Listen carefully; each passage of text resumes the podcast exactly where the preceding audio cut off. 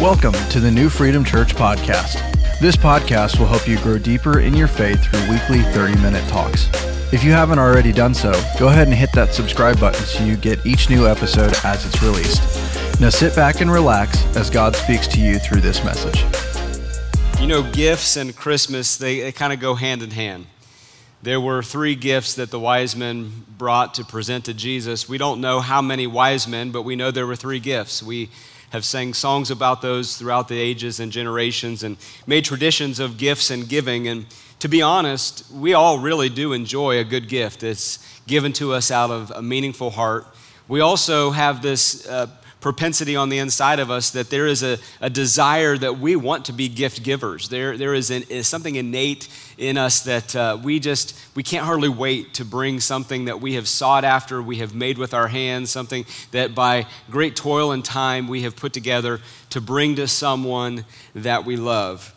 Uh, receiving a meaningful gift is certainly uh, something that goes hand in hand with this season, but gifts that are put in boxes and bags are secondary to the greatest gift, the gift that we received at Christmas, the gift of our Lord and Savior Jesus. And there are so many aspects to this greatest gift that if you think about the aspects of Christmas and you, you kind of put it into human terms, it's hard to really grasp it in human terms. But if you put it into human terms, it would be like uh, gazing upon a diamond. And when you turn that diamond, it just has another shimmer, another shine. There, there's something else that glistens. Every time you turn it, there is like a new revelation of its beauty.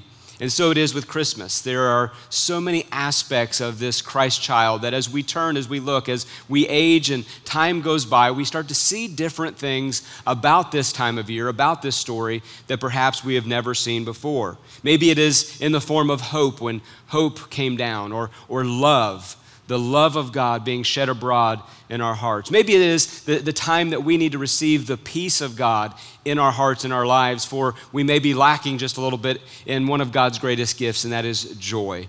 But today and next week, I want to share with you two aspects of this greatest gift. Today, I want to share with you the aspect of God with us. We know this as Emmanuel. And then I want to share with you next week God for us. We know this as God our advocate. And they go in this, uh, in this time of year, they go really uh, hand in glove, they go right together. Before I get into the message today about God with us, Emmanuel, I want to share with you a story that is about 100 years old. Uh, this story is, is written in another uh, time, another era. It's written about a, a island, a place that is really nowhere we have ever visited, but it's somewhere that will resonate very true and very real to us. C.S. Lewis once wrote about an island that was named Neatrib. He said this In the middle of winter, when fog and rain abound the most, the Niatribs celebrate this festival that they call Xmas. And for 50 days, they prepare in grand fashion, as I shall describe. They make Xmas cards with pictures of birds and branches, green prickly, uh, prickly leaves, and men sleighing on sleds going down snowy fields. And they dutifully exchange gifts. Yet the Niatribians are unwilling to say what the pictures of this festival actually means. For the Niatribians, exchanging these gifts that they mostly purchased on credit and they could not really afford, they do this to give gifts out of gratitude, not out of gratitude or joy, but rather out of obligation. These gifts often seem odd because they're not the sort of thing that anyone would actually buy for themselves. And if you would ask the sellers of these gifts, no less than the purchasers, they become pale and weary as they explain all of the Xmas going to and fro. Any man who came into the city of Niatribin would have looked at this season as a great public calamity had fallen upon the city. Exhaustion is familiar in the time of Xmas season. And when the day of Xmas finally arrives, the Niatribians are so undone with their preparations and struggle that they could barely even rise the next day out of bed. But Lewis describes another festival, one celebrated by a much smaller few people on the same day. Having approached this holiday in a profoundly different way, those who celebrate Christmas rise early with deep joy to gather their loved ones together for a feast. Then they go to the temple, surrounded by images of a woman with a newborn baby adorned by animals and shepherds alike. If you haven't noticed, Niatrib, is Britain spelled backward. Lewis was not afraid to critique his own country. Though he respected and admired his country, there were things about it that he saw were amiss. So this year, instead of loneliness, may Advent, the celebration of Christmas, be about relational love. Instead of exhaustion and obligation, may it be about renewal. Instead of stress, may we receive the Christ child and the peace which was spoken to us those many generations and decades ago. Peace on earth, goodwill to men. May we be the people who celebrate Christmas, not Xmas. Amen. The very first example of, of this hope that we see, uh, of course, as you learned last week, was shared in Genesis. And Pastor Matt did a great job explaining that. But there is a, another uh, newer version of that same renewed hope that we find in the prophet Isaiah. Isaiah gives us this telling of a promise that is yet to be. It is this, this grand desire of God's people for ages and for eons that had welled up in their heart. Maybe, just maybe, there could be something that is different than the taskmasters that we are used to in Egypt. Maybe, just maybe, instead of being exiles in Babylon, we can receive the joy and the hope that God is renewing the creation, that God is doing something afresh and anew. In Isaiah chapter 7, verse 14, we see this messianic prophecy, and here's what it says Therefore, the Lord himself will give you a sign. Behold, the virgin will conceive and bear a son, and you shall call his name Emmanuel. This is Isaiah's prophecy. 600 years prior to the advent of Christ, Isaiah prophesied that this day would come. God's people lived with this hope brimming in their hearts, just waiting. Maybe this could be the generation. Maybe this could be the time. Maybe the advent is for our day and for our era. God's people live with this hope of Advent, which means arrival. And so when we celebrate Advent, we're talking about the arrival of God on the scene. Emmanuel, God with us. Let's turn over to the New Testament gospel writer of John. John tells us this in verse 14. He says, And the Word became flesh and dwelt among us. And we beheld his glory, the glory as of the only begotten of the Father, full of grace and of truth. Full of grace and full of truth. The gospel writers Matthew and Luke give us an account of the birth of Christ, and usually this time of year we will retell that and we'll read about the genealogy and the lineage of how uh, Joseph traces his lineage back to Adam, and also Mary traces her lineage back to Adam. And so we see that they have the, these, uh, these royalty uh, markers in their nobility and their, in their lineage. And so Jesus comes forth as this one that is noble and, and is, is rightful in his place. But John, in my opinion, gives us a much more interesting telling of the story of the birth of Christ. The gospel writer Mark doesn't even include it anywhere. Matthew and Luke go in great detail, and John gives us what I would say is not only an interesting telling of the birth of Christ, but also a very theological, and I would even contend the most comforting narrative of the birth of Christ. He talks about the Word, Jesus is the Word of God, the Word becoming flesh and dwelling among us. This is the word we know as incarnation. The incarnate God. God came to us in human form. God's enfleshment is Jesus. He pitched his tent with us. He got right down into the middle of our world, and this God became flesh. All year long, this has been the year of the good news, of the gospel, of announcing God's great design and great plan for his people. And I would say to you that God in flesh is good, good news. Can I get someone to say, yes, it is? This fulfillment of God with us was a game changer. Because previous to this, to come close to God, you would have to bring an acceptable sacrifice. Previous to this time, in order to feel the, the, the nearness of uh, the approval of God in your heart, you would have to not only bring the acceptable sacrifice, but it had to be done the right time of the year. And you had to bring it to the right people. You couldn't just go anywhere and feel the presence of God. You had to go to the temple. You had to go to the intermediary, the, the, the, the one that was the, the mediator, the in between person. You had to go in the right time, in the right fashion, with the right sacrifice. And then, if you did all of the check marks, if you made all the boxes just right, then you could get a sense of God's approval. You could get a sense that you had done the, the ritualistic things and ceremonial rites to, to feel the forgiveness of sin. And so you could go into a place of worship, you could feel that reprieve, but you may not get there until the next ceremony, until the next feast happen. But this God in flesh dwelling among us is a complete game changer because now, instead of having to go through the rites and rituals and ceremonies, we have somehow been given this great access to God with us, Emmanuel, that we have access to the throne, that we can come boldly to the throne of grace to receive mercy and help when? In our time of need. When we need it the most, that is when God has given it to us. And so in the Old Testament, we see this sense of begging and working and preparing to get into God's presence. But in the New Testament, we have this great revelation of no longer being beggars, but now basking in the presence of Almighty God. In the Old Testament, there are fears of losing God's favor. That if you uh, misstepped, if you didn't do it right, if you failed today, then you had to now go through all the washings and the cleansings again and bring the sacrifice again. And you were outcast from the society for a while and you had to earn your way back. And in the Old Testament, there was this sense of, of fearing to lose the presence of God. King David, we know that he was said to be a man after God's own heart. And he was very familiar with what it was like to have the sweet fellowship of God's presence.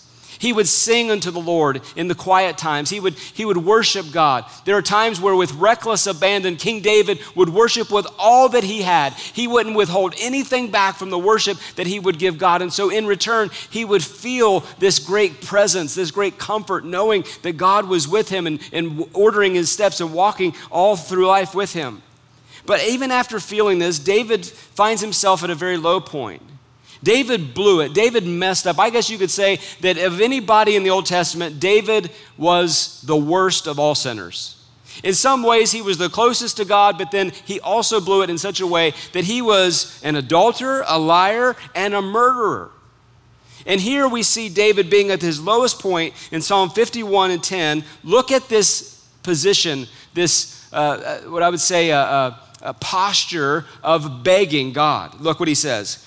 Create in me a clean heart, O God, and renew a steadfast spirit within me. In other words, what he's saying is, I want what I used to have. I remember what it used to be like. I, I recall, I can reminisce, I can really bring back to remembrance what it was like to be close to you. I don't want to be far from you. I know that the joy and the peace and the love is close to you. And he says, Renew in me a steadfast spirit. And then he says this in verse 11 do not cast me away from your presence, and do not take your Holy Spirit from me.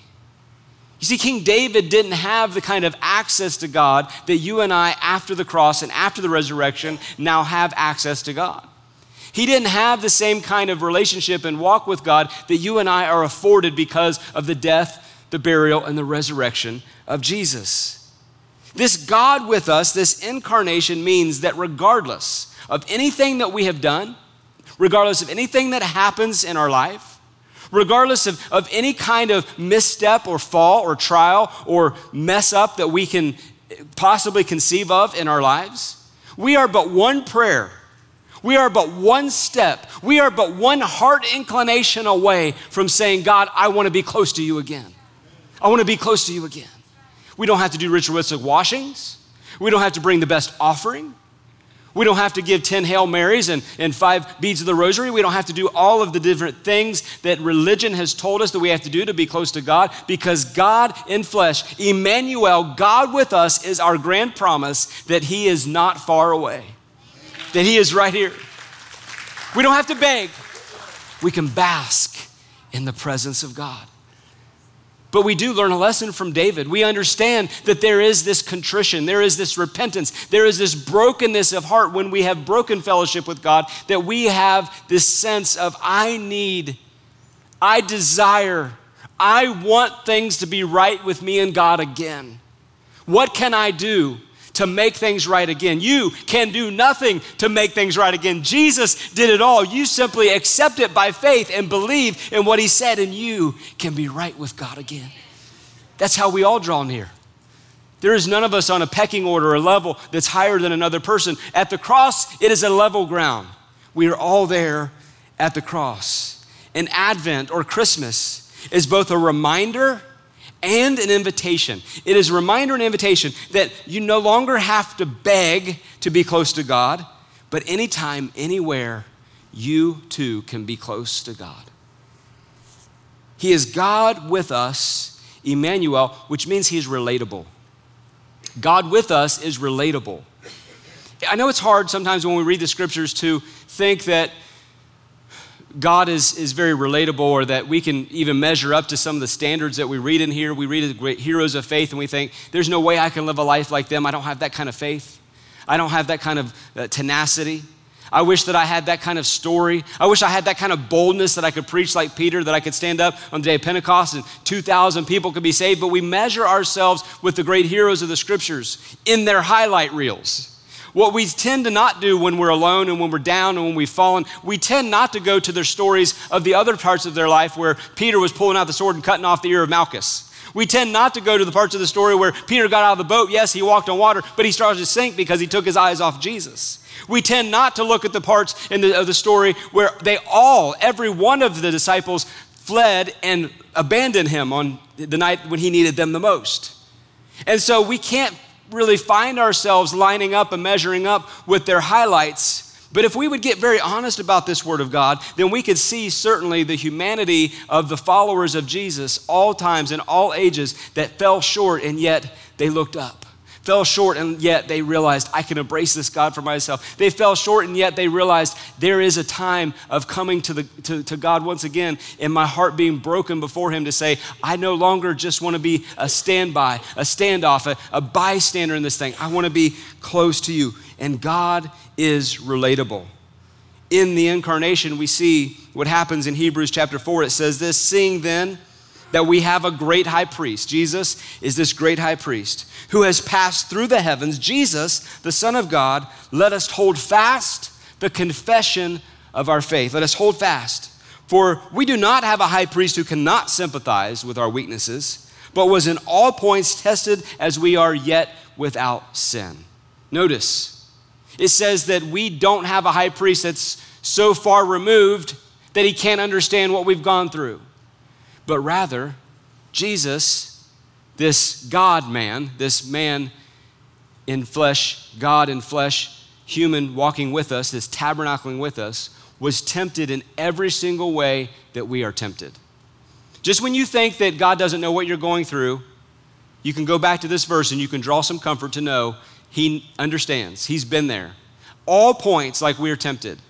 There's not a test that any man has ever gone through. There's not a test that any woman has ever uh, encountered that God doesn't already have an acquaintance with it.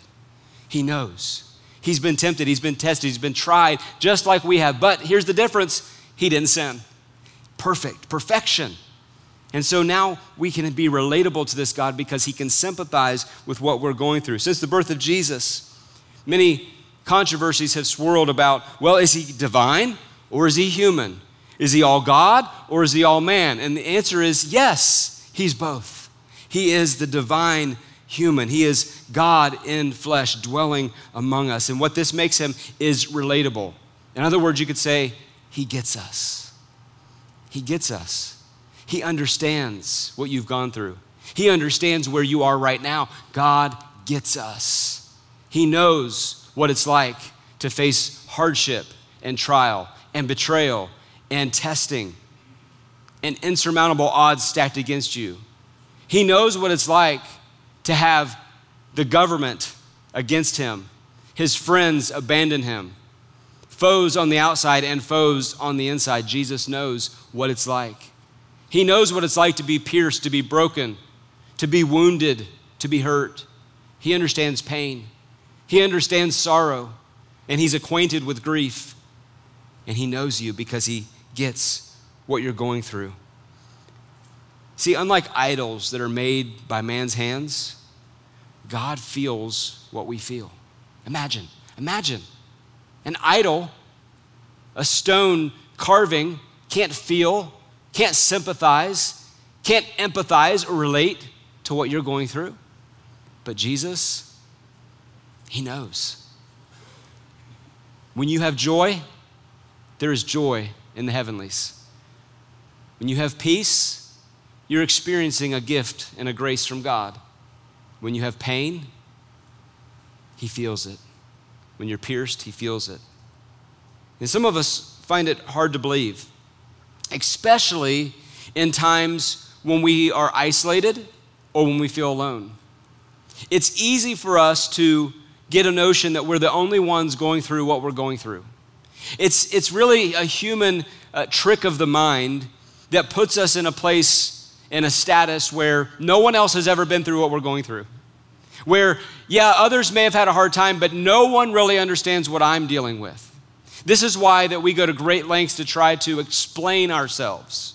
We so desperately desire for our side of the story to be told that we can write entire pages in journals about how we were wronged, how we were overlooked, how we were set back, how we were slighted. We can, we can easily just go on and on and on about all of the ways that we have a special case. We have a special reason to be mad. We have a special reason to not grant forgiveness. We have a special case here why that we should be grudge holding. We can do this. And when we feel this angst on the inside, we get lonely because we have separated ourselves from the only one that can bring solace. We separate ourselves from the only one that really knows and understands and really cares about what we're going through. I had a wise man once tell me that if you travel through this life and you can have five true friends in life, you are of all men most blessed. Five friends that truly hear you, they see you, they love you. They will sympathize with you. They will listen to you. They will bear with you in the scruples of your weaknesses. The scriptures tell us that in the body of Christ, in this household of faith, this fellowship and communion of saints, that we are to bear with the scruples of one another. And if one rejoices, what are we to do? We rejoice with them. Even finding yourself in a place of brokenness and tiredness and loneliness at Christmas, there is this, this grand hope on the inside that we can rejoice with someone who's rejoicing. But the scriptures also tell us that we mourn with those who are mourning. And so when we come into the fellowship of faith, we don't just get one friend or two friends or a handful of friends, we get an entire family of God. We are not alone as we think we're alone. We may feel lonely. But we are not alone. He walks with us, He goes with us, He understands us. We have a solace, a place for our soul. He is Emmanuel, God with us. The scriptures tell us that He sets the lonely in a family. Psalm 68 and 6 says that God sets the lonely in not just a family, but families. He gives us this hope, this divine encounter that, that we are now part of a larger family. It is the family of God. And it's not just the saints who are gathering at a place that is at 840 Miller Road and we call it New Freedom Church, but across the barriers and across the towns and across the, the seas and across the rivers, there are people that are part of and making up the family of God. They believe that Jesus is the Savior, that He is Emmanuel, God with us. Psalm 34 and 18 says that we are not alone because He is near to the brokenhearted. We're, ta- brokenhearted. We're talking about God being so close that He is near when our hearts break. Did you know that when you are brokenhearted, that is when God draws even closer? He is near to the brokenhearted. Deuteronomy 31 and 6 says that He is faithful and that He will never leave us and never forsake us. These are Old Testament promises. These are Old Testament times where we used to, uh, our ancestors would beg to be in the presence of God, and yet they had these precious promises that God would be with them, that He would set them in places where they could have fellowship and communion. But it was just a foreshadowing, it was just a type and a shadow of what was to come. Because in 2 Timothy, it tells us that when we are faithless, He remains faithful. How many are glad for a faithful God? When we are faithless, He remains faithful. That when we want to withdraw and go into our shell, He comes and runs and gets close to us. That when our heart is breaking, when our heart is aching, when our mind is shaking, that's when God is close. He is closer than a brother, He is near to the broken-hearted. And Emmanuel is a reminder that no matter what has happened in your life to this point, God is as close as a prayer. For so many people, the holidays they can hurt. The holidays can be hurtful because it is such a reminder of either who or what we have lost. It may not just be an empty seat at the dinner table, but it may be the loss of something that we have invested so much into. Maybe the loss of a career. It may be the loss of health and vigor and vitality that we once used to have, and now we feel this weakness in our body that we just can't do what we used to do. It may be the loss of a dream. It may be the loss of a marriage. Maybe it's the loss of a friendship. And so the holidays seem to exacerbate these feelings of loneliness, of being isolated. But understanding the gift of God through Him being present, God in flesh, dwelling among, among us, understanding us, Emmanuel, God with us, is a reminder that we are never, ever alone. Regardless of how lonely we feel, we are never alone. And one last point is He is here to comfort. It says that this God in flesh, Emmanuel, was wrapped, he was put in a physical body. And he was full of two aspects he was full of grace and full of truth. Now, usually I like grace when it comes to wanting to be desired. I, I want grace in my life when, when I want comfort. Something that I desire is, is that I want God's grace, I want people's grace. But it says that not only was Jesus full of grace, he was also full of truth. And if all you offer in the form of comfort is grace, if all you offer is pat on the back, it's going to be okay, just, just keep doing what you're doing, then you're not a very good friend. Because while grace, grace brings comfort and relief, truth brings freedom. You cannot be a true friend you cannot be a real fellow companion without being a truth teller. And that's exactly what God's word does for us is it tells us the truth about our condition. John 14 and 16 says this, and I'll pray the Father, and he'll give you another, look at this word, comforter. This is the grace part. That he may abide with you forever, even the Spirit of truth. Jesus is full of both whom the world cannot receive because it has not seen him, neither does it know him, but you know him, for he dwells with you and shall be in you. How close is our God? He is in you. The same spirit that raised Jesus from the dead now dwells in us. God's not far away. In the Old Testament, he was this transcendent God far away. In the New Testament, he is immanent, Emmanuel, God with us. He says this, verse 18 I will not leave you comfortless, I will come to you. Here's what God says to us at Christmas You've tried, you've worked. With your labor, with your sweat and your toil, you have come to me. Generation after generation have come to me. But at Christmas, at Advent, Emmanuel says, I will come to you. This is the great promise of the Christmas story is that we as lowly travelers seeking something which we really don't know what will suffice finally receive the relief we desire when we acknowledge the Christ child this joy at Christmas that God comes to us. You see the greatest gift of all is to know that regardless of what happens, your guardian God is always present. You're not alone today. As a child of God, you have this grand promise of Emmanuel, God right there with you. See, gifts are great this time of year. But if the only gifts that you have are the ones that are wrapped in boxes with bows, you will quickly move on to the next thing because that will never fully satisfy. Regardless of the packaging, regardless of what's inside the package, there's nothing you can buy, nothing you can attain.